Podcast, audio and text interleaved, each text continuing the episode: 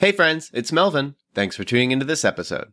Here's just a few quick things I wanted to notify you guys about before we get started.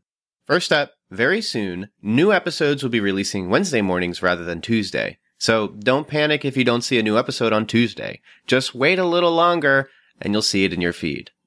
Second, we've introduced a mailbag. Check those show notes and toward the bottom you'll see a mailbag link. You'll then be able to text us any questions you might have about movies, the movie industry, or any movie slash Christian related questions you might have. Then we'll respond in a future episode, so send us your questions now. Up next, Patreon polls, which are available to Patreon supporters at the $3 tier or higher, have been updated. Supporters can now suggest films or shows to be reviewed at the end of each month. The two most liked submissions will become the options for the Patreon poll. So if you want to hear us talk about your favorite movie or show, join our Patreon and start campaigning. And lastly, whether you're a new or longtime listener, please consider writing a review or rating the Cinematic Doctrine podcast on iTunes and Spotify. Apart from financially supporting on Patreon, these are the two most helpful ways to support the show. And that's it. Enjoy the episode. You're listening to Cinematic Doctrine.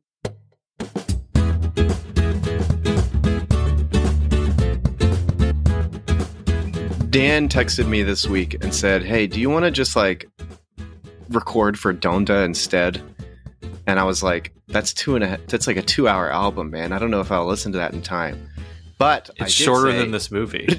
it's not shorter than this movie. Is it really? Yeah. Oh. By like two minutes. Granted, if you count the credits, because the official runtime in this movie is like an hour 50 or something. Yeah, yeah, yeah, yeah. But I figured, I mean, I didn't listen to Donda yet, but of course, I don't know if you've listened to Call Me If You Get Lost yet. Have you? I've heard songs from. I've not sat down and listened it? to the whole album. No, it's a good. It's a good album. The more I listen to it, the more I like it. But I figured if you wanted to talk about Donda, because now Kanye's Christian, maybe I don't know. We're still figuring that one out, especially after.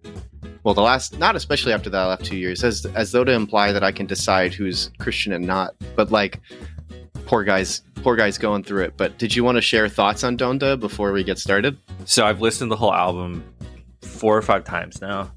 And then, when, when when a Moon Shaped Pool came out, the latest Radiohead album, I listened to it like nine times in a day.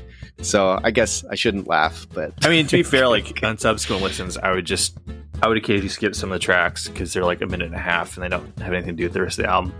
What's really fascinating about it is it's a perfect musical reflection of the creator who made it, which is it is a complete mess where there's two albums essentially. There is a great 12 to 13 track Christian rap record mixed in with a just bizarre, unfocused, unfinished something else that's just on the album. Uh, nothing exemplifies more than the fact the album is 27 tracks, if I remember correctly.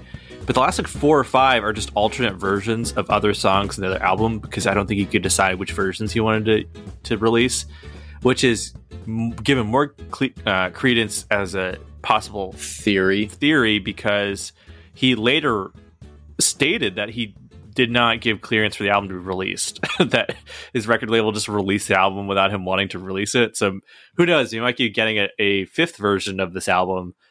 Uh, but I was like very excited for it. I kind of kept up with all the different listening parties that took place, which were all bizarre in their own right, where every listening party he showed off different versions of these songs. Essentially, weird guests would show up. Famously, DaBaby and Marilyn Manson were at one of the listening parties. Yikes! Uh, the last one had a complete recreation of his childhood home in the middle of a stadium.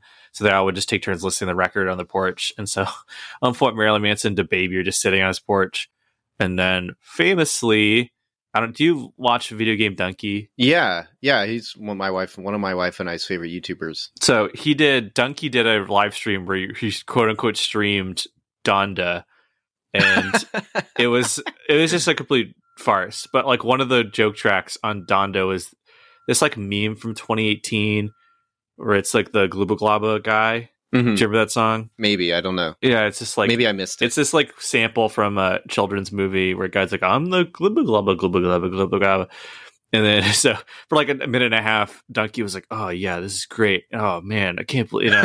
and then afterwards, he was just like, "Man, I, I gotta tell you guys, Donda, this is a this is genius." And so one of the songs, uh, Remote Control, the first two times Kanye played it live, it was a pretty good song. then on the third live plague, where this is supposed to be like a guest verse, it just starts going like with the beat. It just you just start hearing "I'm the glubba glubba glubba glubba," and he just for, for some reason he included that in the song, and so you just see Kanye, who's been wearing a complete like black face mask that covers his entire head. He's just like vibing on his porch to the glubba globba thing, and everyone's like, "What is happening? What is this? Like what?" and Dunkey just tweets like, "I told you guys had the dawn to drive. You guys didn't believe me." and so leading up to the album's release, everyone's like, which version of this is this just gonna be the Glibba Globba thing? And so on remote control plays and it's pretty good. And then the last like 30 seconds, you just faintly hear like like turn down a little bit while the beat's playing. I'm the glibba globba glibba. it's just like, why are you included on the actual record? What is wrong with this guy? And that's the whole album. It's just there's all these great songs punctuated by some really strange creative decisions. None is stranger than the fact that Kanye definitely still Christian. He's definitely he's still rapping about Jesus and all this stuff. And there's two problems though. First is like when Kanye raps about his struggles, his problems and struggles are so beyond anything that we could ever understand that's tough to relate. Right. So he's rapping about whether I should have bought some Burberry clothing, which for those who don't know, Burberry is like one of the most expensive clothing brands in the world. That's why I charge the prices that I charge. I know. I love yeah. that. And this like it's and it's always in the middle of these really great songs. Like he yeah. even on that song, like he's that song, the one you're referencing on God, like he's yeah. given glory to God for all these things God's done in his life. And then, the, then he takes a strange turn. He brings it down. Yeah. Where he, for 20 whole seconds, he raps about why his ticket prices are infamously more expensive than more. And his t shirts that are just like a white t shirt with a line on it. It's like $100. yeah. And yeah. so the album is punctured with things like that. The other thing is, none of the other guest rappers got the memo. This is a Christian record. So they are all swearing and saying the N word like like they usually would. But despite the fact Donda has infamously been delayed, remade, re-recorded, redone, he's got time to add memes and replace people's guest verses. He just censors them. So some of these Does guys it literally just like beep or whatever. No, what it, it's just the drop thing. It's just like a moment of oh, silence. Yeah, yeah, yeah. And so there's guys like rapping about like the same thing everyone else raps about and a lot of them they're trying to put like a religious slant on it like a guy would be like yeah i'm going through trials and tribulations and like, like my like you know and they'll talk about people getting shot in the streets or whatever and kanye just censors them. It's the weirdest thing like why couldn't you just make them re-record their verses or not include them? or not include them yeah. It's so but like i get it. A lot of these guest verses are great. Jay electronica has probably the best verse in the whole album on what I think is possibly Kanye's magnum opus, which is a song called Jesus Lord, which is eight and a half minutes.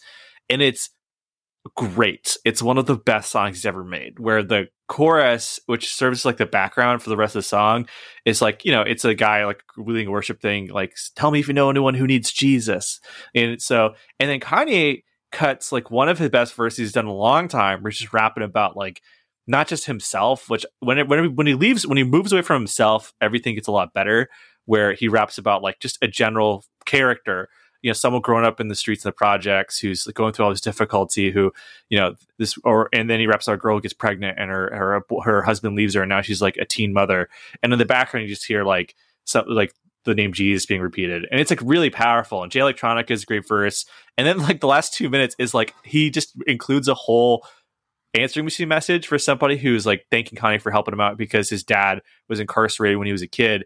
And now he has his own kids and he's like my grandkids have never met their grandfather and they've never like been able to even like touch each other. And so it's like when the so the the the repeated motive of like do you know somebody who needs jesus? It's he's bringing it back like where like all these different people need jesus in their life. And it's moments like that where you go this is what the album could have been. But then there's these bizarre songs where he, they i don't even know for sure what they're about. And then like because you'll get one song where he's rapping about his marriage with kim falling apart and it's beautiful because like he's talking about how he needs God in this moment and how they've just grown apart. And apparently they're working on the relationship because uh, the last listening party with the Global Global one ended with a Kanye and Kim had a fake wedding ceremony in the middle of this listening party, which is crazy. And then it ends with he's inside his childhood home and he gets lit on fire and his house burns down. So he gets lit on fire. so Kanye is just on fire. Everyone's like, in a span of three minutes, Kanye got remarried and got lit on fire. like, this is insane. and so moments like that, like where he's rapping about his relationship with Kim and like actually getting deep digging in his faith are great. But then it's just like this this whole other album where I have no idea what he's trying to say. I have no idea what it's about.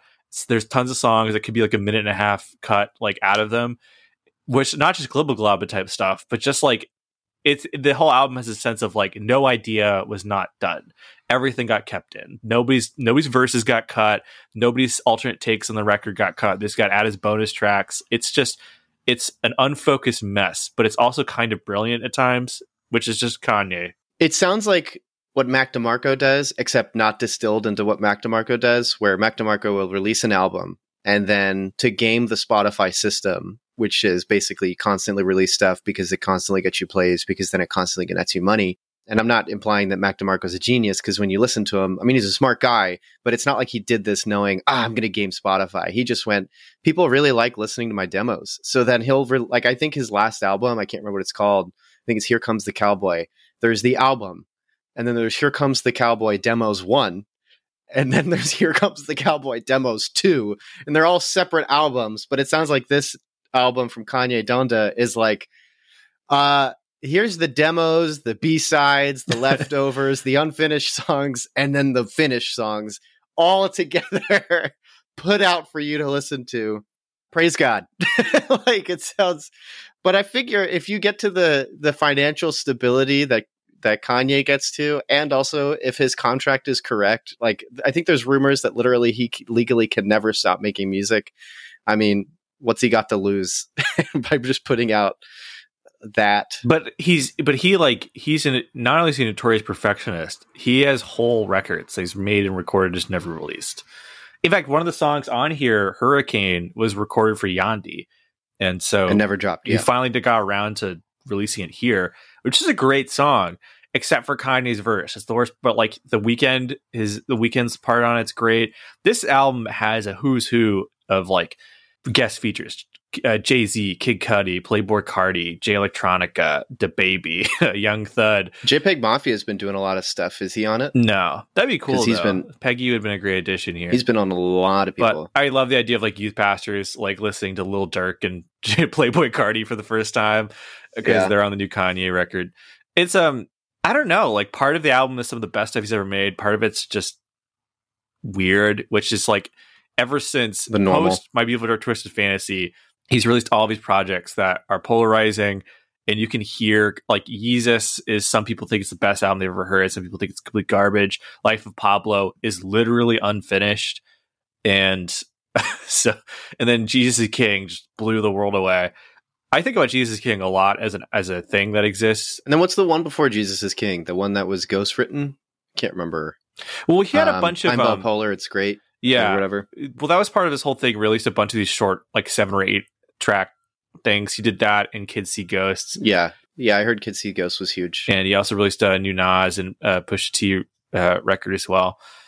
And I don't like. There's the Jesus King is such a genuine reflection of young faith. Like it's so genuine and you believe every word he says on it. And there's something really beautiful about how kind of rough around the edges it is. Yeah, it's sweet. It's great. I love it. And um anytime people talk about like what about people who don't know that, who the Lord is? What about people who've never heard the gospel? And I was like, I always think about how the fact like when Kanye dropped that album, the words Jesus is King or put right in the middle of Times Square. Yeah. I, I was in the Reform pub and people who have no idea who Kanye is were just like, I'm in New York what is this? And they were posting pictures of like just Jesus yeah. King. And there are yeah, people yeah. who legitimately wondering if the end times is happening or something. They're like, is this it? Is this the it's end? Like, no, Kanye just has a new album. No, there's a new 30, there's a new 30 minutes of Yay on Spotify. nice. and it's just like, man, I went when the Bible talks about like, you know, the stones will cry out, or like when you remember think about how the Bible talks about how like he used, he spoke through a goat. It's like man if like if if all these pastors in the in the world where like you get people like Carl Lentz and all these people are wishy washy on the gospel, or they go on talk shows and they get asked hard questions about abortion and gay marriage. They can't give the right answers. God's just like, all right, I'm Gotta using Kanye because man, he he like. Well, it's uh to reference a couple episodes ago when you were complaining about how on Twitter you followed a bunch of pastors and all they do is complain about mass and stuff. And then you have like Kanye and like, yeah, it's a mess. His Twitter. He's a but crazy every now person, and then, yeah, yeah. every now and then, it's like, whoa, that's some sick theology, bro. nice job. well, he was going. He was going on. He was doing podcasts and stuff, and he was just talking about like. First off, he was like, "Abortion's murder. It's genocide on black people." And it's like, well, Carl Lentz wouldn't say it, so I guess guess Kanye's got to say it of all the Yeah. trustworthy people. But then he's going. He's talking about you know. He's talking about getting saved, and he's being very blunt about like you need to get saved, you need to follow Jesus, and it's like that's all you need to say. And so, I mean, maybe we wouldn't need a Kanye West if all if everyone else was just man enough to get up and speak the gospel. but praise God for for picking him. Yeah, and I, It's I hope he's doing okay because he sounds not okay based on his album. Yeah, he sound like he sounds like he's out of his mind, and he's always been out of his mind. It's the it's part of what makes being a Kanye West fan interesting is you literally never know what he's going to do, which is kind of Right. interesting. Where like when Jesus King dropped, I was on the Kanye West subreddit, and half the people in that sub were about ready to like. You know, commit suicide because they were just like, "What is this? This is horrible. Why is he talking about Jesus so much?" Like, and everyone's Yeah. like, "I, I really like the record, except for all the Jesus stuff he's saying, which is all the record." And then now everyone else is just like morbidly curious, like, what's he going to do next? What's Kanye's going to do next? And so it's a weird way to get an audience for the gospel, but they've all heard it now. but I guess we should get into. I can only imagine Speaking of Christian music, Christian music. Yeah, Dan. Uh, I think you've probably had a a stronger. You, you were more planted in evangelical culture than I was. So I think you probably grew up with bands like Mercy Me and Amy Grant and artists like that. So like, why don't you go ahead and introduce the uh, thing? Because I there there's a scene in this where it's sort of played up as the cameo scene, and they're like, "It's Amy Grant, it's so and so whatever," and I'm like, "Who is that?" Oh, the fact you said it's so and so whatever, it tells me everything you to know. Like I, I think I've heard that name. I actually think I went to a Michael W. Smith concert, but I don't remember. Uh, man, the the not Michael W. Smith they got for this movie looks nothing like Michael W. Smith, and that really bothered me. I think I got a T-shirt at that concert. It was Burger King logo, but it said Jesus is King. You remember that when they were taking company logos and putting them in? Yeah, I love Kanye. yeah, that's right. Hey there, it's your friendly neighborhood call to action. Just checking in on you. Hope you're doing all right. I'm just stopping by to say, you know, if you enjoy the show, you can always subscribe and write a review for Cinematic Doctrine. There's iTunes, Podchaser, basically anywhere you listen. You can give us a shout out with a thumbs up, five stars, gripping positivity. Or if you hate the show, you can say that too. Wait, what? What are you saying? Why are you saying Well, I'm not going to tell them what to do, Ted. They're free to do what they want. Our analytics say we got a lot of listeners in the US, and you know they love their freedoms. And you're also free to check out our Twitter. Very active there. We host polls, memes. There's also the Cinematic Doctrine Facebook group called Cinematic Doctrine Facebook Group. If you want to join, just answer the questions, read the rules, and tell them the podcast sent you. Also, you should check out our website. Some really cool stuff there. Editorials, written reviews for movies we haven't had time to cover. Always check out cinematicdoctrine.com when you get the chance. Oh, uh, Ted also told me I shouldn't forget to mention the Patreon. Something about you can support us or something. Wait, Ted, I thought this was like a hobby thing. You want me to to. expand cinematic doctrine. You know Right, this already. right, right. Yeah, I I forgot. I'm the one who put all this together. Yeah, Cinematic Doctrine has a Patreon. For as low as $3 a month, you can gain access to exclusive content like The Pre Show, which features free-form and Christian-friendly discussions on all kinds of topics, as well as influence the podcast. That's right, each month you get to vote on a movie we discuss on the show. Previous movies our lovely Patreon supporters have chosen are To All the Boys I've Loved Before, Hamilton, Onward, and American Gospel Christ Alone. Huh, you guys have good taste. Anyways, I gotta run, so I'll see you guys later. But yeah, what what's uh I can only imagine about. Well, I can only imagine, as I'm sure everyone is aware, is a movie adaptation of the popular Christian song. I, I'm trying to think, like, so I can only imagine. Actually, like, and anyone who was around at the time may remember that that song dropped during kind of like the waning years of CCM as being sort of dominant. Uh, force in Christian music in the sense that what year was it in like 97 so 2001 is kind Okay. of where the album came out, and by that I, I don't mean Christian music. Christian music was actually becoming more popular than ever, but the idea that Christian music as sort of a unified, homogenous one thing, where like CCM as a set genre in and of itself, and right at, shortly after that, you started seeing more branches where like POD was considered a Christian band. You had artists like Thousand Foot Crutch and Skillet coming out, where Christian music became a more broader umbrella, so to speak. more genres Yeah, more genres. Uh, Christian hip hop and rap started becoming uh, bigger at the time as well. Where whereas before then, and so and this is something that my older Christian people will will will no doubt recognize. There used to be like Wow CDs, which is the Christian version of now. That's what I call music. They, we Christians had Wow, hmm and you get one and it, like the first track would be a dc talk song and the second track would just be a worship song the third track would be you know like an amy grant song or a jennifer knapp song and it was just like this hodgepodge of genres that otherwise would never be mixed on a record but because christian music was seen as such a more insular community like one one one one of them had a song from Veggie Tales as like one of the hit songs the cheeseburger Whoa. song that would totally mess up the tone of the album so yeah, you have Jars of Clay, Third Day, and you know Rebecca St. James. did And- creed ever end up on those albums No, Creed was Creed never did. POD got one. Set Your Eyes to Zion, I think, ended up on one of the WoW CDs, but their music was seen as a little too mainstream, and, so they never got. Anyway, I've gone too far off the beaten path, but I absolutely 100% uh, grew up in this culture that they're talking about. Uh, growing up as a kid, I was not allowed to listen to non Christian music. So the only CDs I had in the house and the only radio I ever heard was Christian uh, music. And so I grew up listening to like Jars of Clay to this day, still one of my favorite bands, but I listened to a lot of like Mercy Me, Casting Crowns, Third Day.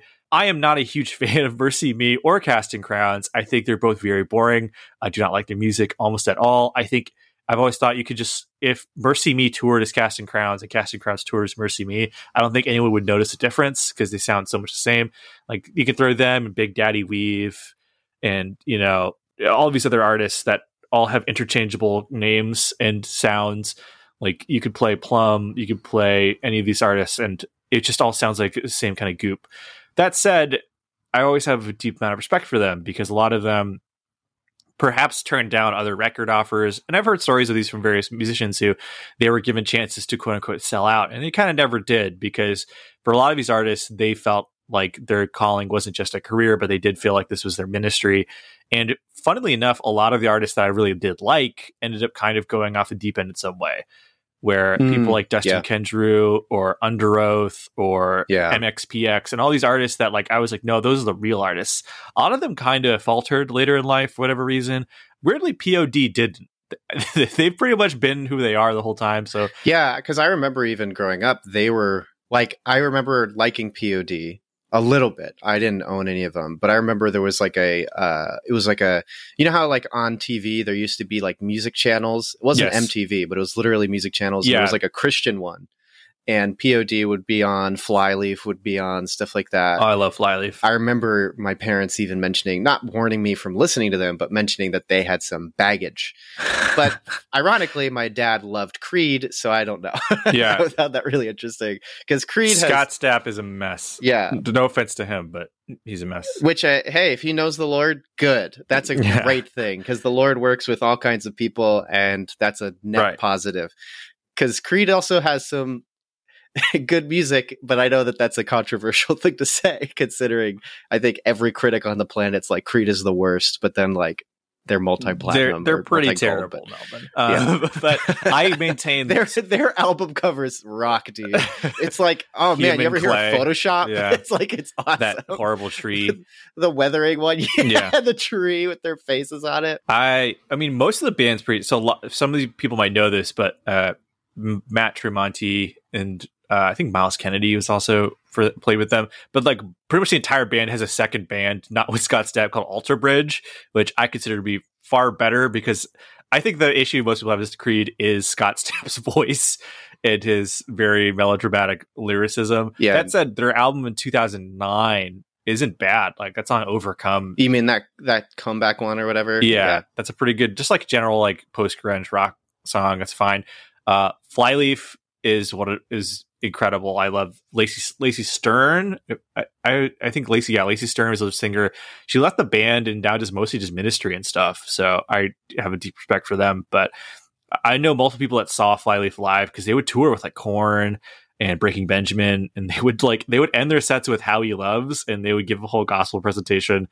And my friends saw them get booed multiple times because the audience to see Korn was not there to hear about Jesus. Yeah, well, they just had to wait till the lead singer Right. of Korn got to know Jesus. I'm Yeah. telling so you know Lacey Lacey went on. She's like, yeah, we start praying for those guys. And if you look at the timeline, Five start praying for Korn not too long before Brian Welch uh, got saved. So hey, there's something to that. But anywho, I could talk about Christian music all day because this is I I, I did not listen to non Christian music till I got to high school. It- but so I very much remember specifically this song coming out.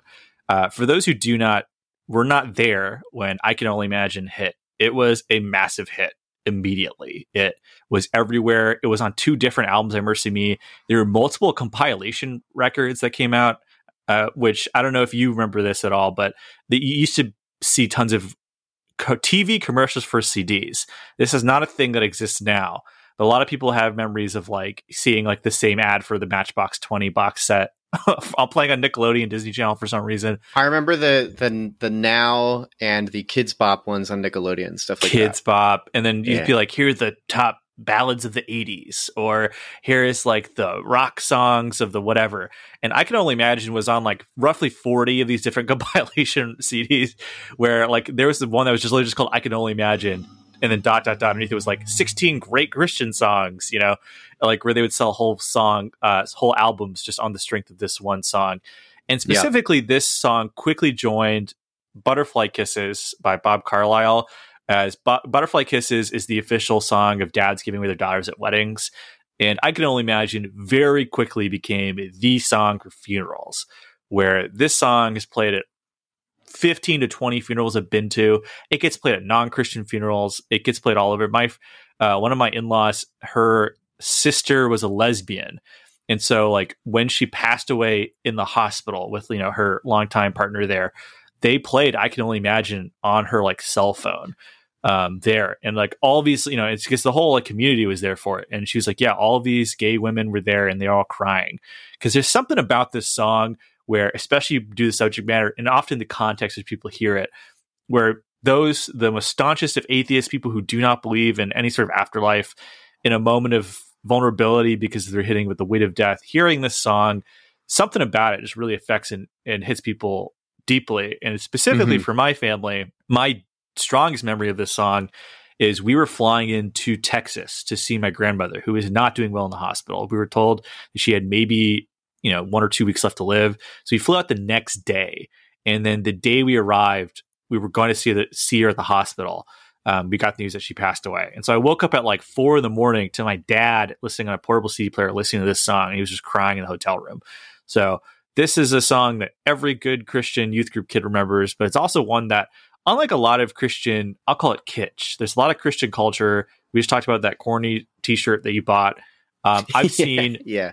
thousands of those shirts because I used to go to tons of Christian concerts and conferences and music festivals. I remember I bought a poster that was like Christian, like it was like a Facebook thing where like it had like Jesus, if Jesus had like a Facebook account, The Christian book. Yeah, I've seen those. yeah. and it was yeah, I and I had a you know I had a bunch of those. Did you ever get the poster where it's like uh, the guy's taking heroin, but Jesus's arm is there instead? That's tattooed on my chest, man. That's just Dude, a powerful message. that those that art's awesome. right. There's tons of that stuff that's corny and maybe it's well meaning, but it just comes off. It's like the Christian version of like a Velvet Elvis painting, you know? But I can only imagine sort of stands in this weird place where if, if most other Christian music is like Ice Ice Baby or Rico Suave or any of these other like one hit wonders that we look at as kind of being of their time, uh, I can only imagine is definitely. I'm trying to think of a good parallel, which is something that was.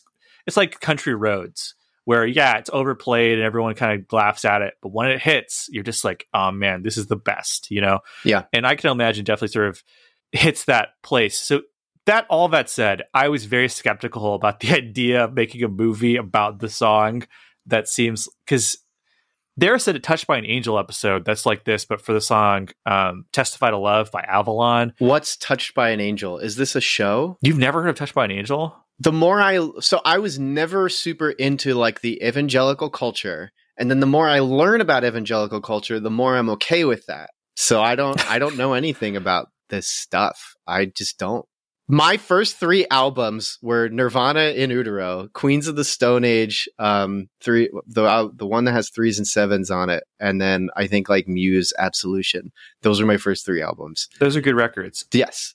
so I don't I don't know any of this stuff. That's why you're introducing this episode, Daniel, because I don't know. I just don't. Not to blow up our spot. There's a there's a great podcast called Good Christian Fun, which is just they bring in different guests to talk about various things from like their childhood. Like there's a recent episode talking about Newsboys, which Newsboys, I don't know if, you, if anyone listening to this has recently gone back and listened to like Breakfast and stuff. Their music holds up shockingly well because it was so it was weird at the time, but still weird. But now it just stands out more because of how just odd their music was but yeah, so I yeah, um, we could do a whole show I think on just me introducing Christian things to, to you. But did you ever hear about the Bible? there's a New Testament. Um, there's an Angel was everyone's grandmother's favorite show because it was a very nice, inoffensive television show.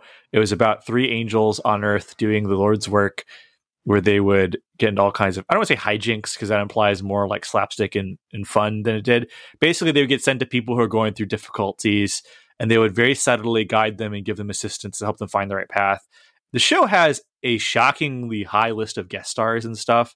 Uh, one particular one that does not age well is Bill Cosby appeared in several episodes as an angel. Oof. So big oof. It's sad because like one of his episodes is actually really good because his son had recently died, and so he did an episode where he was talking to a guy about reconnecting with his son before one of them was going to die. But yeah, so Touched by the Angel, it aired on PAX, which the thing for PAX was that it was like a mainstream television channel, but it very clearly catered to Christian audiences. And this is especially big during the time where like MTV and Comedy Central and South Park and Marilyn Manson are ruining everything, apparently. So it was so it seems like a counterbalanced all that big, bad, naughty TV out there. So Touched by an Angel was a program that a lot of Christians really liked, and it had a lot of very overt evangelical like judeo-christian thing where every episode would end with one of the main characters literally telling someone that god loves them and you know jesus cares about them and all stuff. So like as cheesy and corny as the show is i don't really have any sort of venom or dislike for the show because for like seven or eight seasons they just talked about jesus and i can't really hate that. But there's a particular episode where they took a Christian song, which is a real song that exists that I had heard in church and stuff called Testify Love, and they made up a fake backstory for the person who wrote it, where they like explained that these angels helped inspire this woman to write this song, who is not the actual writer of the song. And then they made a sequel episode where they helped her regain her love for singing the song again. It's very weird because that's not what happened and it's not like a secret right. or something like yeah it's strange so i was worried this would be kind of like that where they come up with some weird fake backstory for why he wrote i can only imagine and they actually only make slight changes of story i did a slight amount of research around this because mm-hmm. i am somewhat familiar with the artist and MercyMe and all that stuff and I was in, and I kind of know some of the backstory for why he wrote the song, and they actually didn't do a lot to dress up the story which is both a strength and in some ways a weakness. But so this for just to start off, like this is actually a fairly accurate representation of both the lead singer's life and why he wrote "I Can Only Imagine." And so, yeah, it's I don't know how you want me to segue away from it, but yeah, so "I Can Only Imagine" is a towering hit of Christian music and a beloved staple of Christian culture. They talk about how it's the number one Christian song, and by some metrics, it is. It is the most played uh, Christian song on radio. It's the most requested song on radio. Part of how the song got popular in the first place is people would write into radio stations to get them to play it, which actually briefly include in the movie, which I thought was a nice touch. And because of its staple as just constantly used at funerals and stuff, it just will forever be played. It they can never sell another CD for the rest of our lives, but they will forever make money on royalties due to its usage in yeah funerals and church services and things like that. It's like one it sounds like one of those cases where like um i forget who sang 500 miles but like they the guys who sang that song the proclaimers? Yeah they're basically like we will never release an album or do anything that that is of more that is of more value of the song. And i think like there's even a quote that's like the song kind of goes beyond us. just like there's nothing we, we we can't there's nothing that we could do to ever like top it or something like that because I I know that that one um that that's what this sounds like where it's like I can only imagine as a song is sort of transformed into its own thing and there's nothing MercyMe could ever do to basically make a new like top hit Yeah. or anything like that. Hot hot take: the Proclaimers cover of "Whole Wide World" is better than "500 Miles."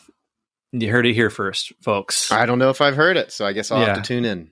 That's that's the type of cutting commentary and hot takes that people tune in for. Tune in are, for, are really yeah. intense Proclaimers opinions. But yeah, the thing is, like MercyMe have uh, they still make music, they still do stuff. Right. I've seen them live.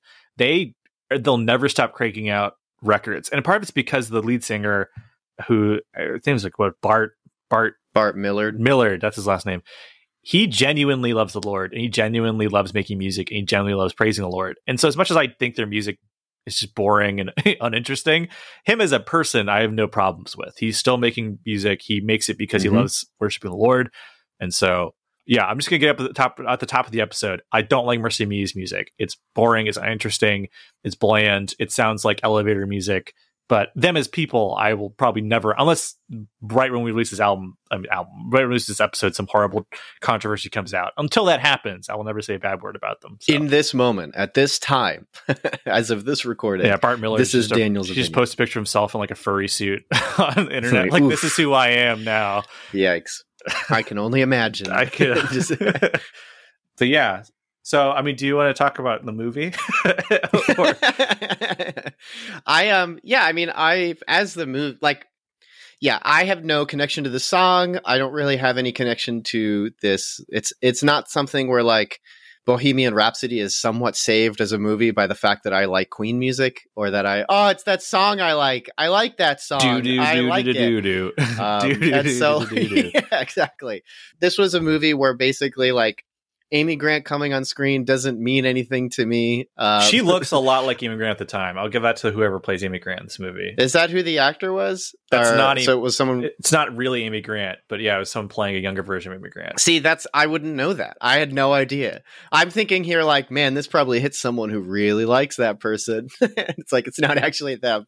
This is not God's Not Dead, where they just have a parade of Christian figures that just show up to be like, "Hello, Yeah. it's me, Duck Dynasty," you know, right. and everyone's like, "Yeah, it's Yeah, because they're the people like to idol worship people instead of, I guess, I don't know, but um, yeah. So it's like, I it, th- none of that stuff worked on me, which is fine. It's not a movie's more than just its references, but references do improve or in, make a scene a bit more enjoyable. But anyways, this this movie kind of gave me the same syndrome that A Beautiful Mind gives me, um, where the scenes the first time in the mil- in, in his human history someone compared. I can only imagine to Beautiful Mind. or just that anyone mentions it because that's sort of like a staple of the i forgot i watched that canon but um a beautiful mind kind of as as a movie feels like a series of scenes that were just stitched together as opposed to a coherent single movie so it always like this movie and that movie always feel like I'm being reintroduced to the characters in every single scene. And then it's like,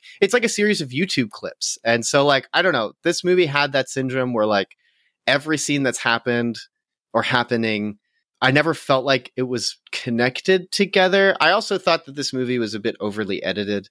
I think some of its scenes would have been improved by letting us breathe or even letting us feel bad. Cause, like, the, this, the, the I don't I don't know if you even mentioned it in introducing the, the movie, but the whole point is that the song is influenced by the fact that Bart Millard's dad was abusive and then at some point came to know the Lord. Right. And the movie, like when it wants to show that his dad was a monster it, at a point in his life, um, had acted monstrous. Um, the movie doesn't let you kind of linger on that misery long. And so, as if to say, like, we have to be careful with the audience. And it's not even like because we might trigger the audience. It's more like because Christians aren't allowed to feel bad.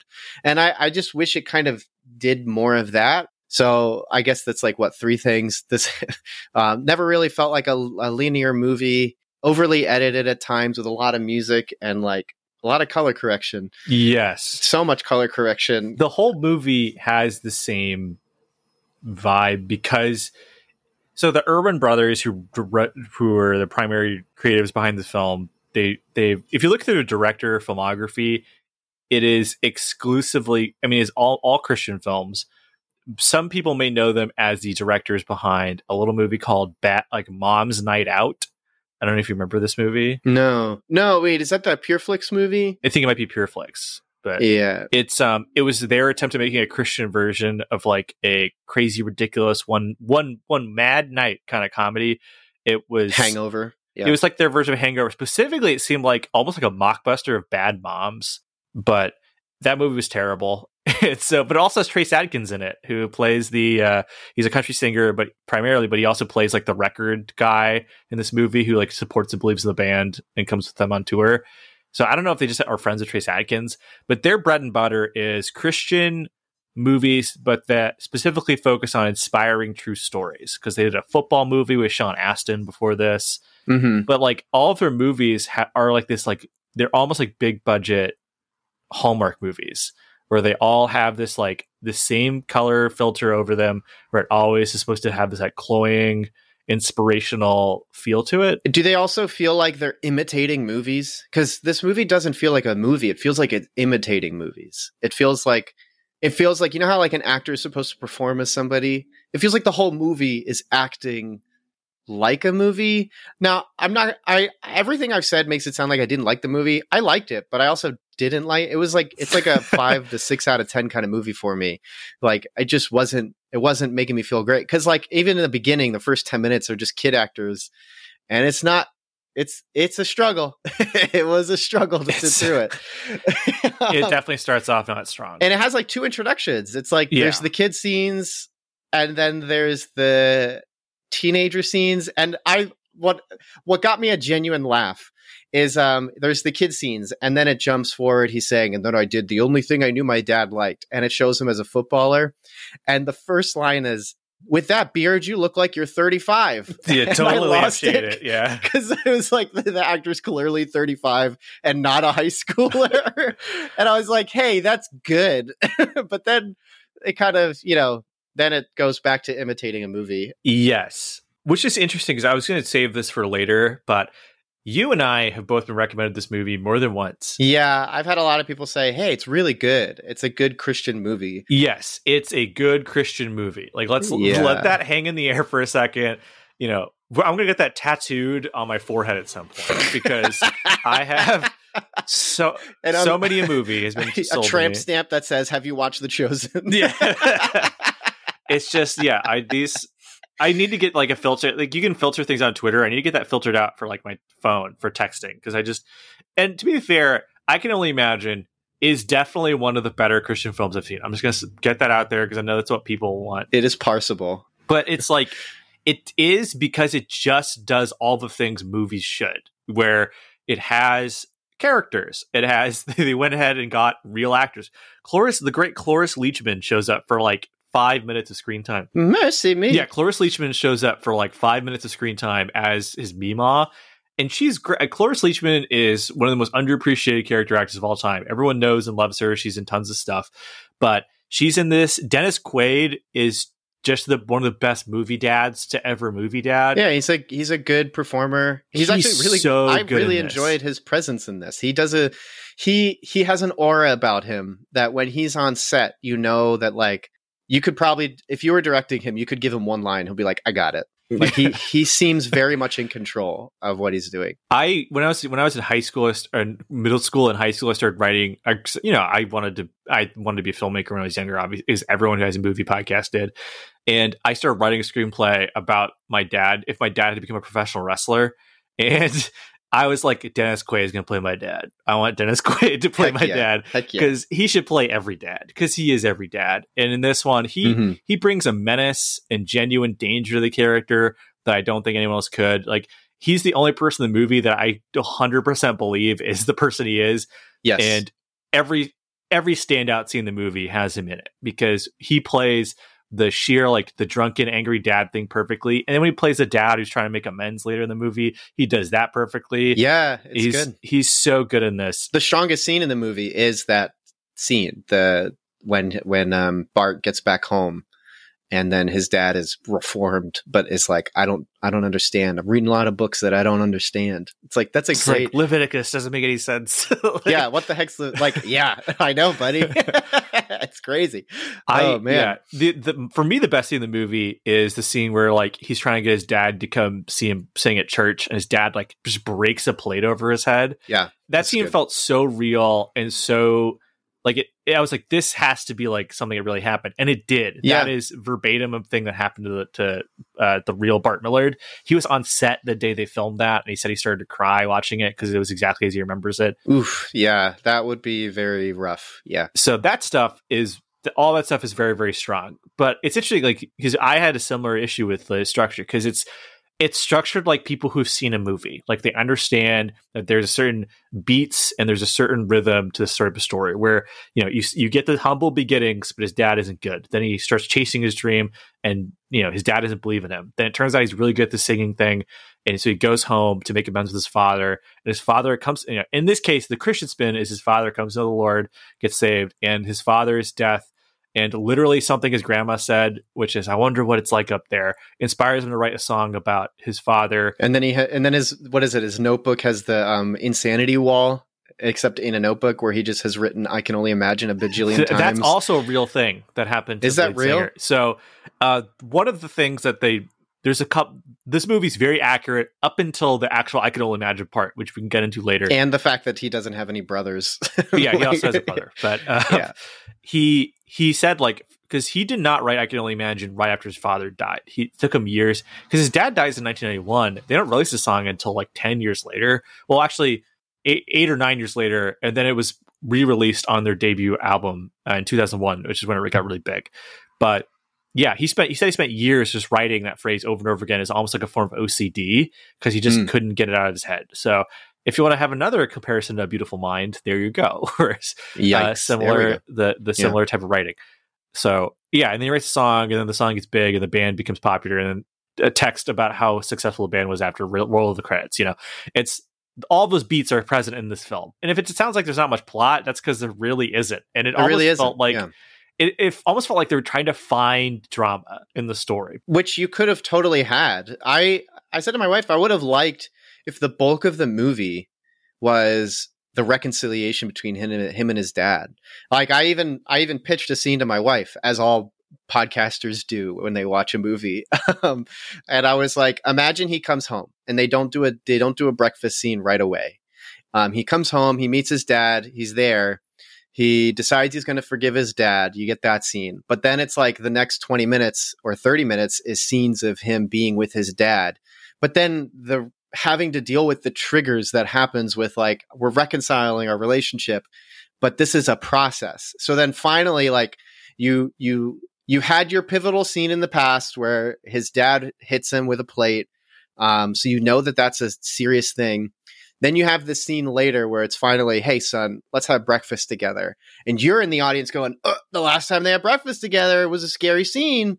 So now you're getting this mounting drama of like he's going to choose where to sit. He chooses to sit on the other side. So there's no way that his dad can get behind him. They're eating their food, but he's sort of feeling sick eating his food, so he can't eat it. And then you get this scene of like, Dad, I've forgiven you, but inside me, I still feel unsafe. I still feel this. And then his dad's like, I'm so sorry that this is what happened. And then you continue to pro- the process, like, because that's kind of what it looks like in real life is a continued process of even just smells taking you back that trigger you and make you feel unsafe. That's what panic attacks are. Is a, a sensation gets triggered and your body, then goes, "I'm in danger," even though you're not in danger at all. And I would have really enjoyed seeing that process because it would, as an audience member, create more drama for me to participate in. Because you may have, you may see the dad as reforming, and then the son is forgiving. But then there may be scenes where the dad loses it because he still has the flesh taking over sometimes, trying to want the temptation of the flesh to be mad, to be angry, to take control is still there. I don't know. That would have been really interesting. It would Mm. have added more to the rising action. It would have made the transition of him dying into like saying, Dad, can you sing for me when I'm dying kind of thing. I don't know. It would have just been like, it would have been the exercise of what faith and forgiveness is, which is a race. It is the perseverance race that we're all called to run. That would have been cool, but because it's imitating a movie and then it's also imitating the feel good feel goodery of um, the Christian movie canon, it's like the second he writes, I forgive my dad. And then the next 15 minutes are constant music, constant editing, and then he dies. like it's, you don't actually see any process going on. Like there's even a scene of like him writing in his book, I finally have the dad I want and he's dying. How's that fair? Wow, I'd love to see that exercised in the movie. Ah, never mind. I mean, you might as well have just pulled the room where it's like, I definitely have breast cancer and then never bring it up again. Because that's a really interesting plot development, an, an internal exercise. And then it's not done. Then we just go back to Bart Millard being a musician again and it's like a beautiful mind where even in a beautiful mind the last sequences i'm getting an award and just get a speech that describes the movie i don't know it's i i wanted a bit more and it's fine what i got and not all biopics about musicians can be rocket man but even that movie is more of a musical but like i don't know i just wanted to be more in the mire and we weren't in the mire that long because it was too scared to make you feel bad it felt like mm. Yeah, honestly, like I to me like i honestly thought the movie was pretty good for what it was like there's a there's a point with a lot of films where you just accept what they are like right. this movie yes. is not trying to be anything particularly ambitious it has its story but like i said like it does feel kind of like I don't know if you, I don't know I don't know how big a Weird Al fan you are. I've dabbled in a couple uh, white nerdies before. Uh, but when Weird Al they did a behind the music on Weird Al, the problem with Weird Al is first off, I don't know if this is well known, but I'm pretty sure he's a Christian. Like, I know that he attends church regularly, and I've heard accounts of people who say they've gone to church with Weird Al and say he's a really nice guy. And it also probably lends credence to why, even though he does like comedy parody songs, they're never particularly vulgar or anything like that.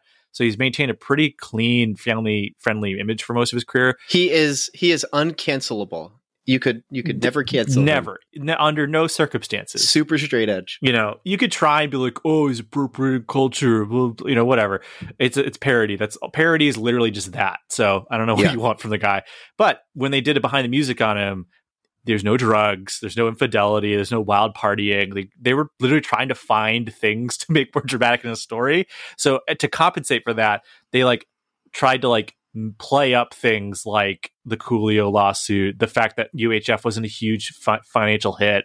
All, they tried to like make those things much more dramatic and downer, a bigger downer for him than they really were because they're trying to find things for that. And that's kind of what a lot of this movie felt like, where they're trying to make the whole like his band won't make it like a bigger thing. Even though we don't know the bandmates at all as characters, they're yeah, just they're barely in the movie. White bros. It's very yeah. weird.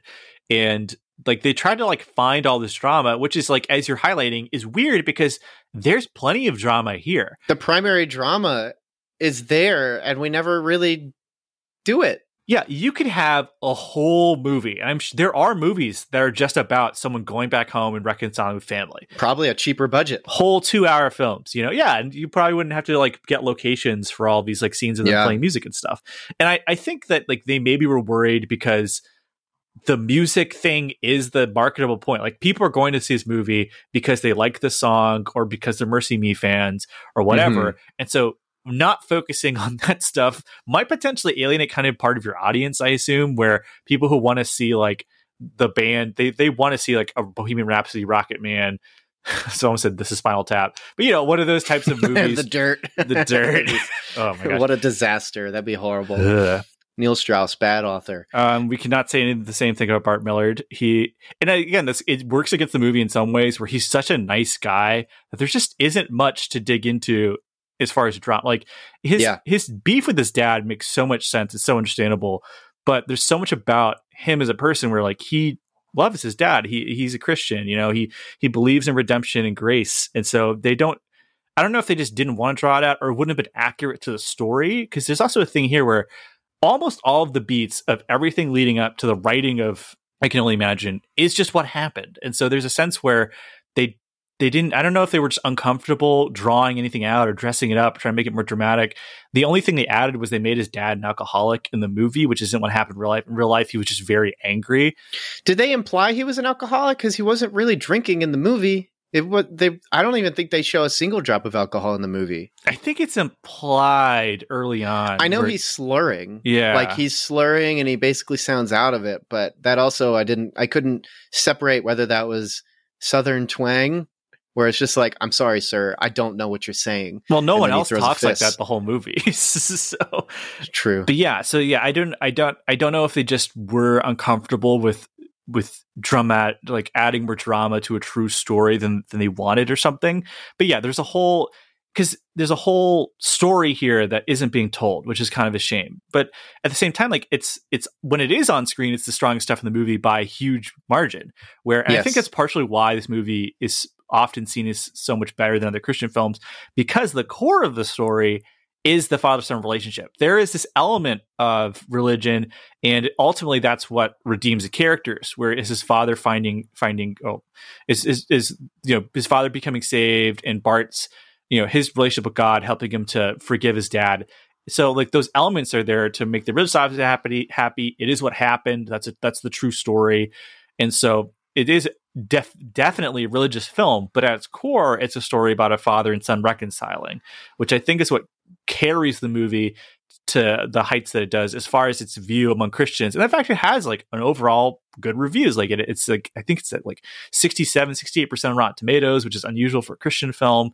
It's generally regarded as pretty good.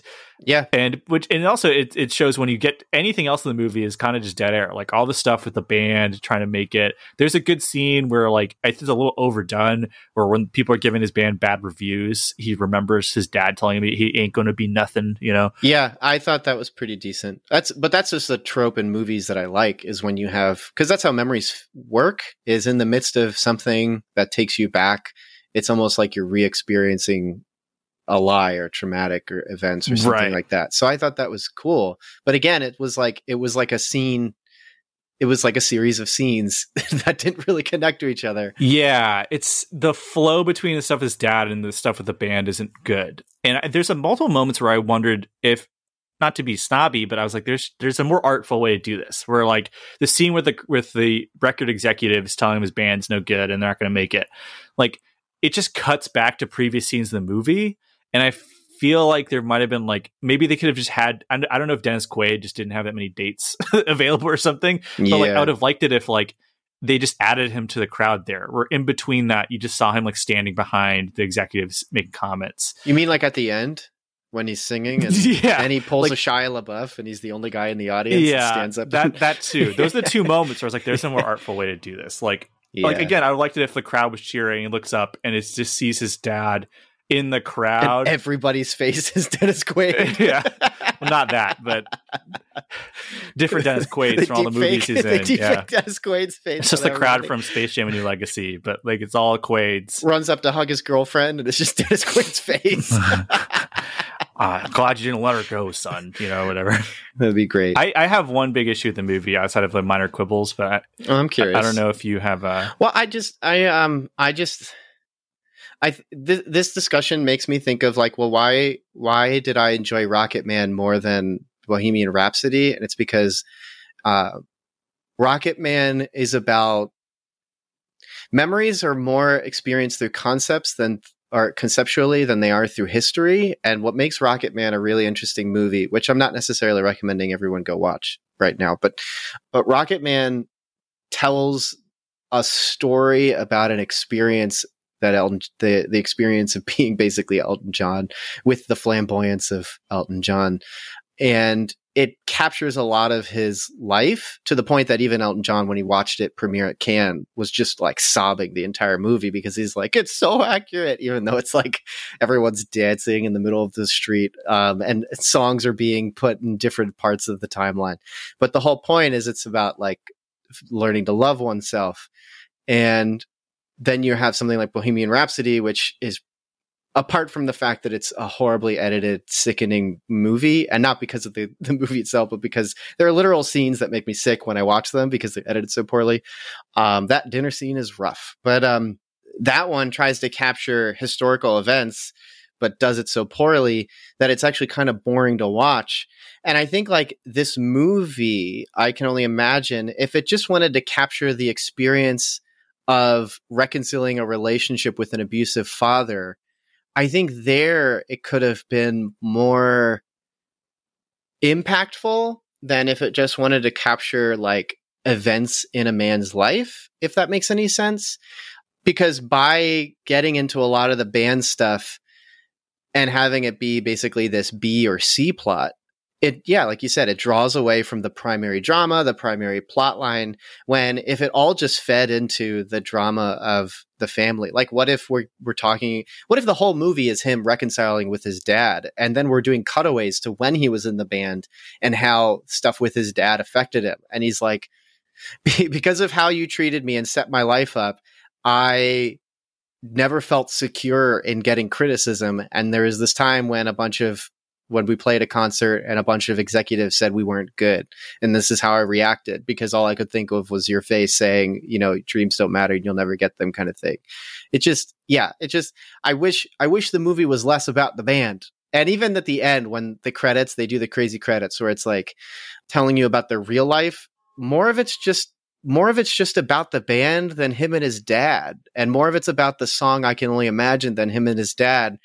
And I would have enjoyed more of it talking about him and his dad. I don't know. I just yeah, but I don't want to keep rehearsing the same Yeah. thing over and over. the power of the story is i mean the god's redemptive work in their lives and the context it gives i can only imagine you know so because everyone uh, everyone and their mother has heard this song at a funeral And Right. so it's a powerful song that are they already like so the the punch comes from the fact that like wow i had no idea that this whole time he was singing about his father and how he's so happy that his dad is now in god's presence and that one day he'll get to see his father again in heaven and Yeah. you know it gives this song this context and so that's an easy layup and so in that regard the movie doesn't ruin that or miss that mark because that is Yeah.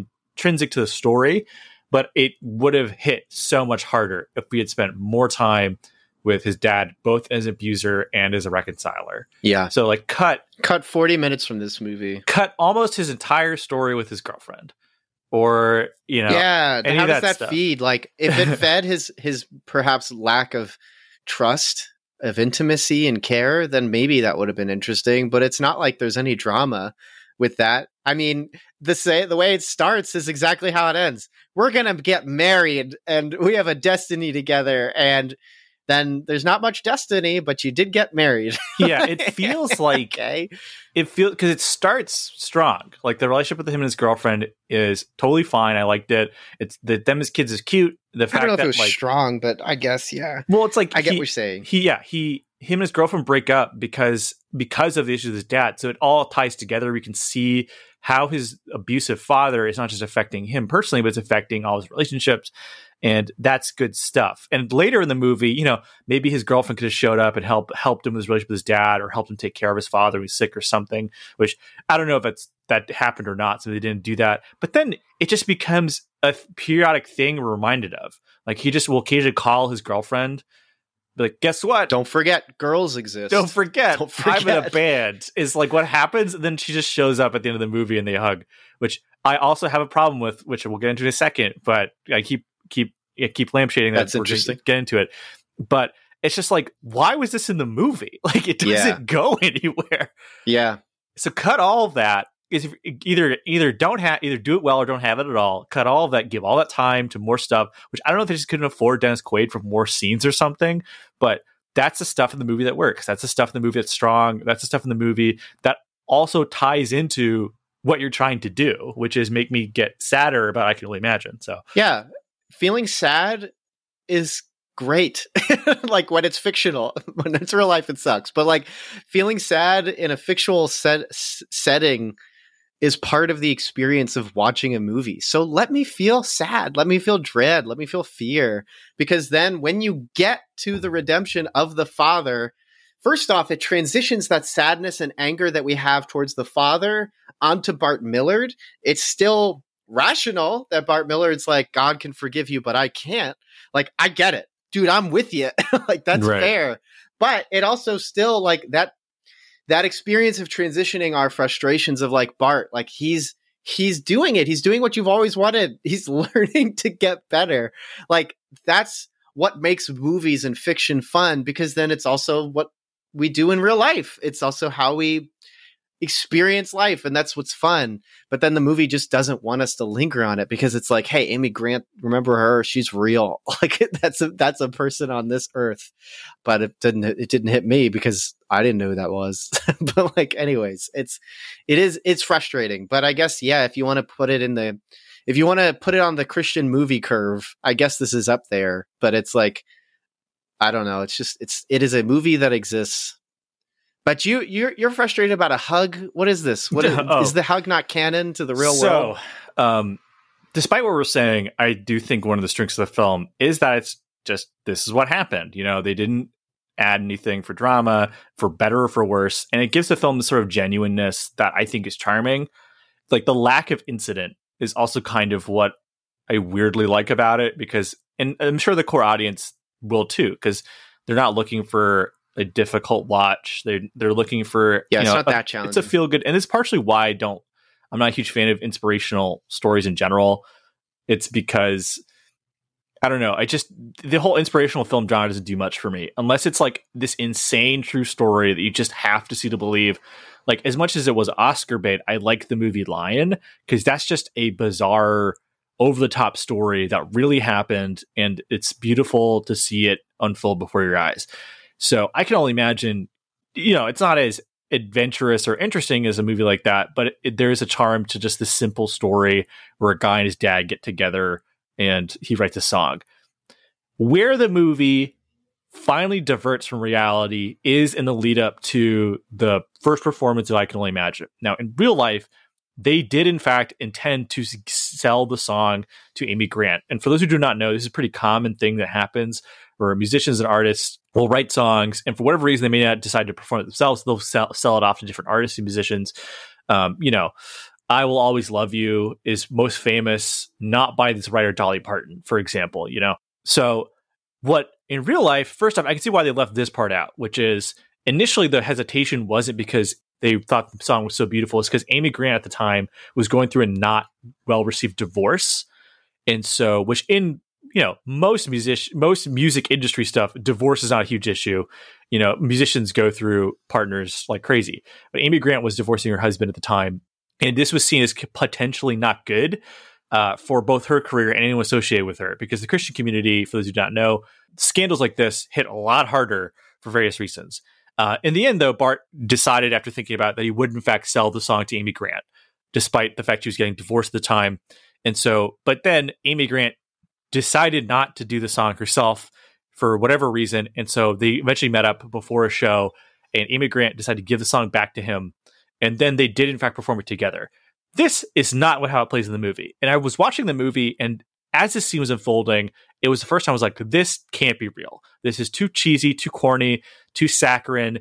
And it's just silly, like especially compared to the rest of the movie, which is really grounded for what it is. It's a very realistic, no frills movie, and suddenly there's this big, sappy, inspirational movie moment that is just silly. It's I'm sorry, the whole scene is just silly where she tries to sing I can only imagine.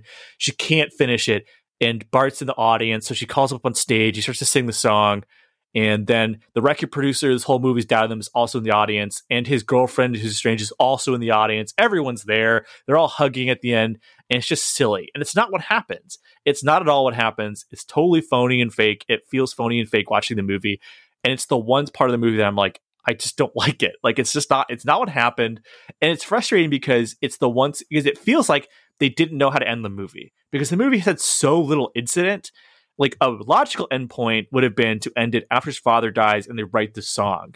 And Right. then you just cut to them performing it at the at the White House, even, you know? That would have been a fine ending. But they needed a dramatic ending. I was even thinking that the through line. First off, I thought he was being interviewed on a radio show, Yes. Not being- I thought yeah. the same thing. so I was like, "That's how you end it? Is you end with like And he's now on the song show, you all wanna and now the hear, song, you know? and then it's like, and then you can do the thing that I guess is in is it is this first off is this a recurrent thing And now this is about a musician and about a band, but like is it a recurrent thing for Christian movies to just end with a concert?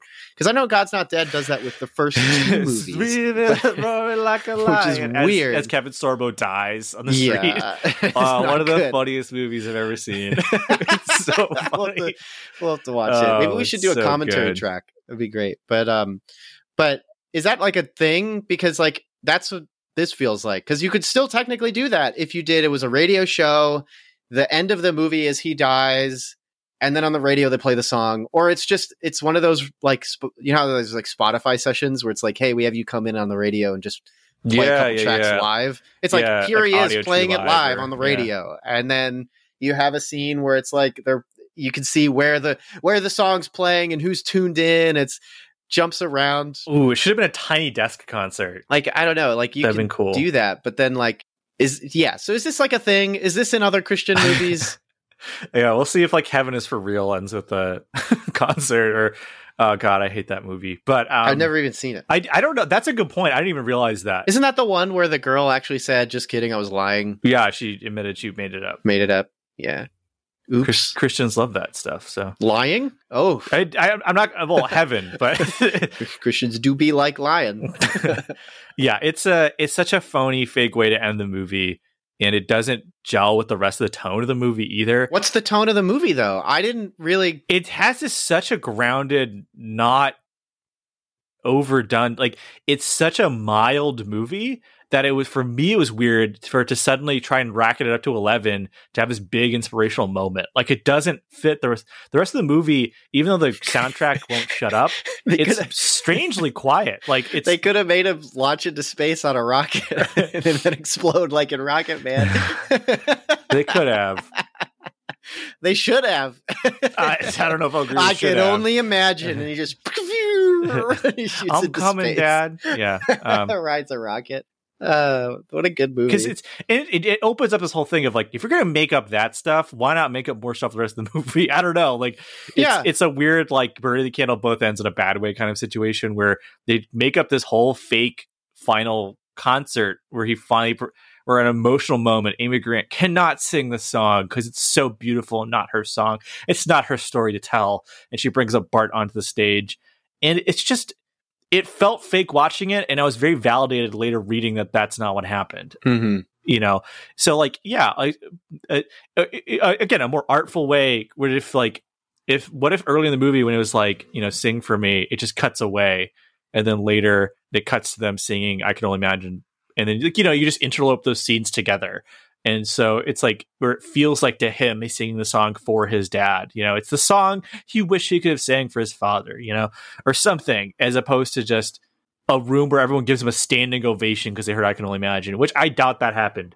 Because I don't know if you've ever been to a concert, but when an artist plays a song you've never heard before, everyone does not like it. It's kind of the worst. They yeah, don't if like you go it. to a yeah, concerts are so the audience can participate with the band, so you can sing along with it. I even went to um, there's an artist called there's a group called CHON, and they're oh yeah, rock. I've seen CHON. They're great. super good. Yeah, I saw that was a good good. Um, I saw it on their um Super CHON Bros tour or whatever, and like there was a song or Who two they pl- who they play played. with?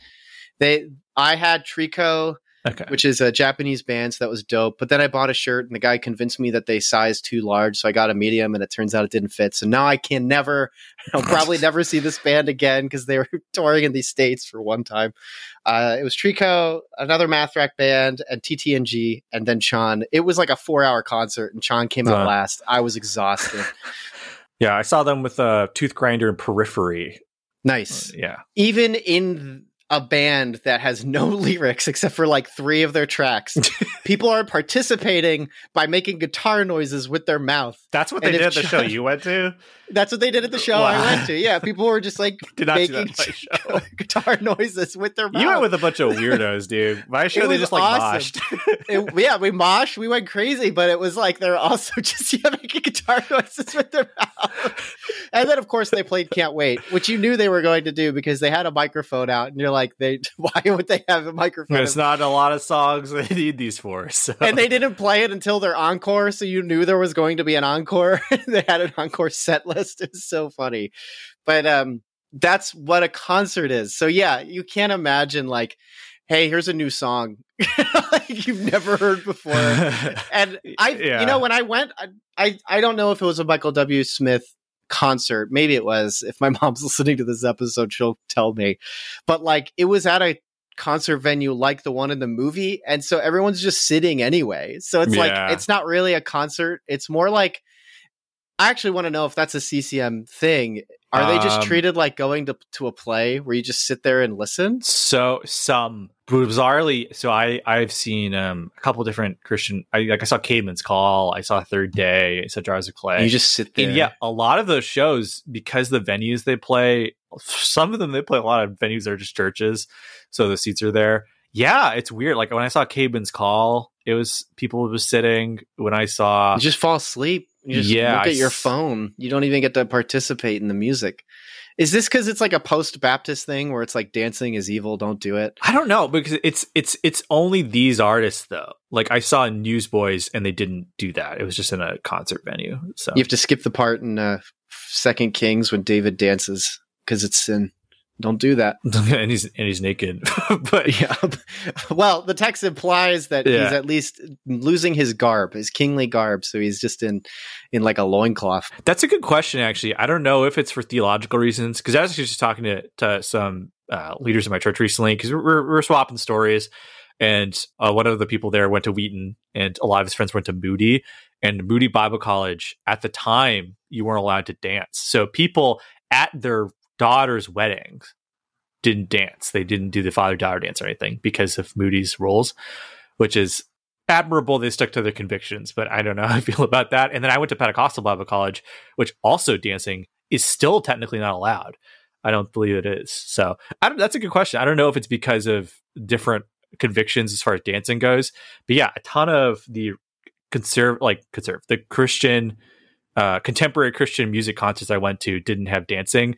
And it's funny because I also went to um, a couple different Christian music festivals that also booked like metal and rock acts. So you go to a show and there'd be like Project 86 and Dope, you know, dude. Underoath and As Lay Dying and all these groups. But then they weren't sure if they wanted to allow moshing. So at one point they had a section called a what uh, the push pit where you could push each other. You could not mosh. And then later years they tried to make it where like you couldn't lift your arms.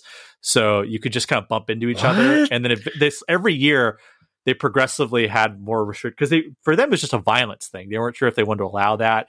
But then you have artists like Red and um like you know artists that like I saw He Is Legend, who's not even like a Christian band. I don't know how they got on the bill, uh, but they were like, "Yeah, guys, go crazy," you know, and all this stuff. And the and the security guards are like, "Please stop trying to get them to go crazy. They cannot go crazy." Um, it was just it's weird. I don't know. It's part of the energy. I don't know. But then, like, yeah, when I saw Switchfoot at the same show, like Jon Foreman was like climbing up on the ba- rafters and stuff like that. So I don't know what, like, and he was like running through the crowd and stuff. So I don't know if he just didn't get the memo or whatever. But yeah, I don't like Christ- Christian music culture is so fascinating to me because music inherently causes all these things like self-expression, movement, and people foot going tapping. Is foot, tapping, it? It's Yeah. snapping your fingers, you know. Dancing And is wonderful. it's yeah. There's nothing wrong with dancing, in my opinion. I I'm, It's I don't not know. sin. I please send in your send in your thoughts at dancing if you disagree. But yeah, And I, be nice. I can't imagine moshing at an Amy Grant show as awesome as that would be. You know? but yeah, the whole scene is just it just does not land for me, especially the rest of the movie, which is so grounded in reality. Almost everything you see in the film, the only yeah, the only things that are not accurate is um, his father did not drink, and the time when he wrote, I can only imagine is a little later than that. So from that point Yeah. on, it's just fake inspirational movie hogwash. I don't, I don't, it, it, I did not like it at one bit, Melvin. I did not. So Yeah, I think what's I I just I just want something authentic and genuine. And a lot of the reason I don't watch uh, Christian movies is they never feel authentic or genuine. They feel like they just don't feel like they're living in the real world uh, a lot. And this one kind of played around in that area uh, every now and then, where it was like not the real world, and then but also like, but it's subject matter. Uh, I don't even know if I can say it's subject matter because it only spends like 20 minutes out of out of an hour and 50 minutes on the dad and son stuff. But that's why people are watching it because they're like I like this movie because it's the only Christian movie where 20 minutes feel like real and then the rest don't. But like the the subject matter with an asterisk next to it is there's no way you can't be real with that. And I th- and and I just wanted like more of that. I don't know. I just want I just want something real. What's funny is like movies that are fantastical can still feel real because of the way they portray the fantastical. But then like this movie, yeah, even though it's the, probably the most like textbook in terms of this is what happened, here is a script. Watch watch these actors perform actual events. It just doesn't feel genuine a lot. And I just I just I want something real. I want to I want something real. That's what I want. And that's probably why a lot of Christian fan Christians who like movies like Terrence Malick is because a lot of his stuff, even though he gets fantastical and weird, his stuff feels like real people and real stories and stuff. So I don't know. It's it's, it's a fine movie. I can only imagine Daniel's getting that tattooed on his forehead, as you guys know. But it's it's just it is what it is. Yeah, I mean, I think it's it's weird because like the scale of genre. Like I'm saying, like inspirational movies that tell touching true stories. This is kind of up there just because it's a good story and it's very real. Like up until the the climax of the film, it is it Right. is 100 percent true. And obviously, you know, it gets brownie points with me for the core of the story being very Christian and the message of the movie being something I really appreciate and think is valid. Because like you don't get a ton of Christian films where it's not just a, about you know someone overcoming an obstacle through power of God. He reconciles with his legitimately abusive father, and that's a Right. beautiful story That's a big deal. and that's a Yeah. beautiful message. So on the scale of inspirational films, this film's pretty good. Like you know, it, this is, I'm sure. Like when I worked at Christian Book, it, we sold a lot of copies of this film, and like it's it's it's in my church's library. It's just it's a you know, and it's so much better than so much of the other direct that we sold as far as just general hallmarky type movies. So there's there's a little more here than a lot of other films, not just Christian films. Again, like just the general kind of inoffensive light entertainment genre, where there's some struggle, but it's overcome through the power of love or whatever. This film has more going on there than than Mhm. those types of films. Mhm. And it's in terms of things wrong with the movie, there's not a lot wrong with it. Like there's not a lot of things Yeah. that are bad in it, and so yeah, it's solidly put together. The the the the, the brother uh, directing duo that made the movie clearly have chops. Like they clearly Mhm. there's some really nice looking shots in the movie. There's some great uh, sequences in it throughout. I think yeah, it's just like refining it. sets look lived in. The sets are like the sets look. It looks like everything was shot more or less on location. Yeah. and maybe we're just so used to like big CGI movies now that anything that looks like it's shot on an actual farm just looks amazing now. I don't know. Yeah. but there's yeah, there's from a technical standpoint, there's nothing really wrong with the movie. All the acting is good. The guy who plays the main character, who we haven't really talked about much, he is not a seasoned actor. He is a theater actor who did all of his own singing in the film, which I always appreciate. oh, that's nice. Yeah, and he sounds a lot like the MercyMe guy. so there's that. Same with the gr- woman who plays his uh, girlfriend throughout the film. She's not a well-known actor. I think she's also a theater actor. So he's good in it. Like he's never. He doesn't have to do anything big. Dennis Quaid gets to chew all scenery and be big, but he just seems like a. He really comes off as a normal, likable guy, and that's not always easy to do. So he just seems like he seems like the guy he's playing, which is really nice. So I give this one a stronger recommendation than it feels like you were you were giving. It's you know you're gonna forget about this movie shortly after seeing it. Just just like a beautiful mind. it's I like a beautiful mind. I don't understand why you suddenly decided this is the episode we're gonna hate beautiful mind. It's it's babies first. Gotcha. I, it, I yeah, I give this one a light recommendation. As if you're looking for a movie night with your grandparents, your uncles, and your cousins, who none of them can watch movies with uh, rated R, and you know it's that kind of movie night, or your church is having a movie night and you're you're out of Pixar movies to show, you can show.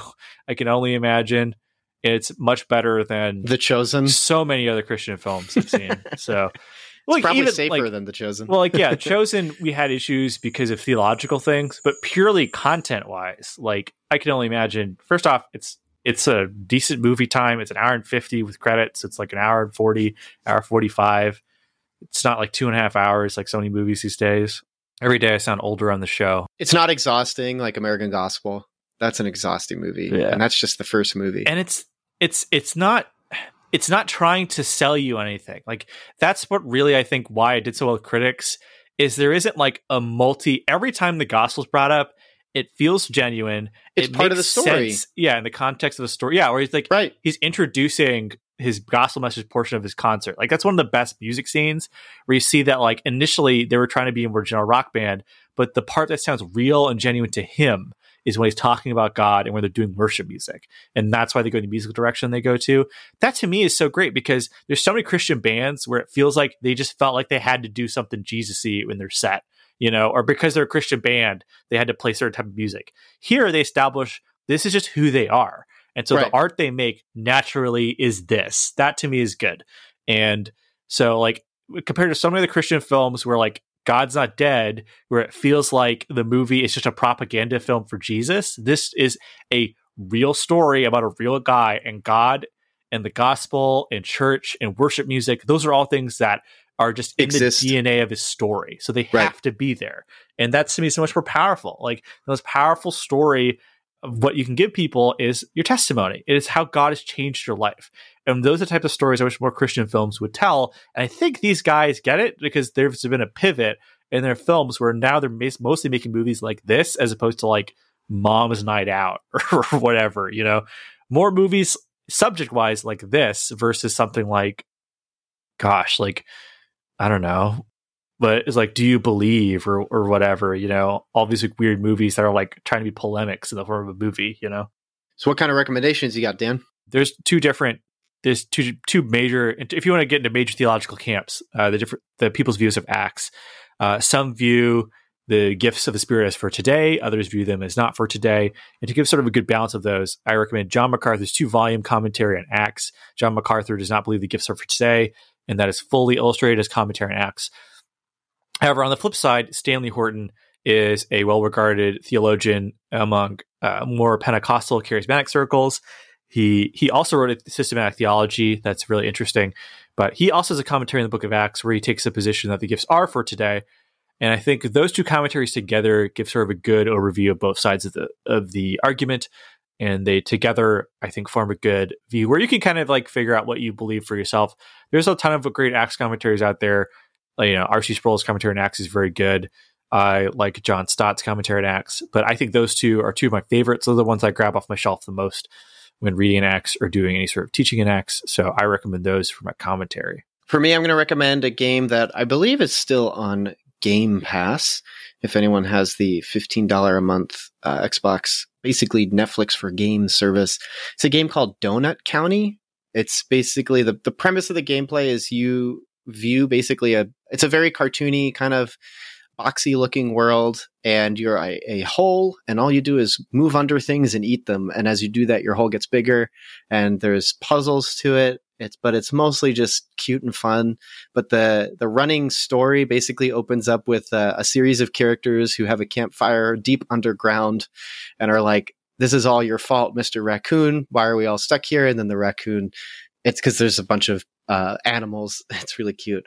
Um, the raccoon basically talks about how like what do you mean it's not my fault? And then the friend's like, yes, it is, because ever since you guys moved in, there have been holes showing up in our community and county. As the story unravels and as you, the whole, eat more and more things that exist, such as people's homes, trailers, and cute little animals, the story unfolds to be basically a very cute little commentary on sort of how not anti-capitalist, as everyone knows that I enjoy talking about, but it um, it kind of gets into basically these raccoons moved into the town and started buying up properties and filling out companies and um, gentrifying the area. And the example given throughout the gameplay and metaphor is that it's like this hole that eats everything up. So you find out all the other friends, the animal friends in the in this pit, are basically people who owned properties that have been just decimated by this uh, these raccoons, these trash pandas. And the reason they do that is because the trash pandas were tired of eating trash, so they decided to become monopolists. Um, it's a very fun, cute game, very quick on Game Pass, totally free. Donut County, check it out. What's your fun reco, Dan? Um, I'm going to recommend uh, read this the book The Starless Sea. It's great. I think I've seen people read that on my Goodreads. What's it about? I'm not going to tell you. Okay, is it literally like best to go in blind, that kind of thing? Yes. Who's the author? Um, Morgenstern. What's her last name? She wrote uh, The Night Circus, which is also a well regarded book. And I'm seeing on Goodreads too. Yes. What What's her shtick? What does she like to write about? Just to give people something. The nature of stories.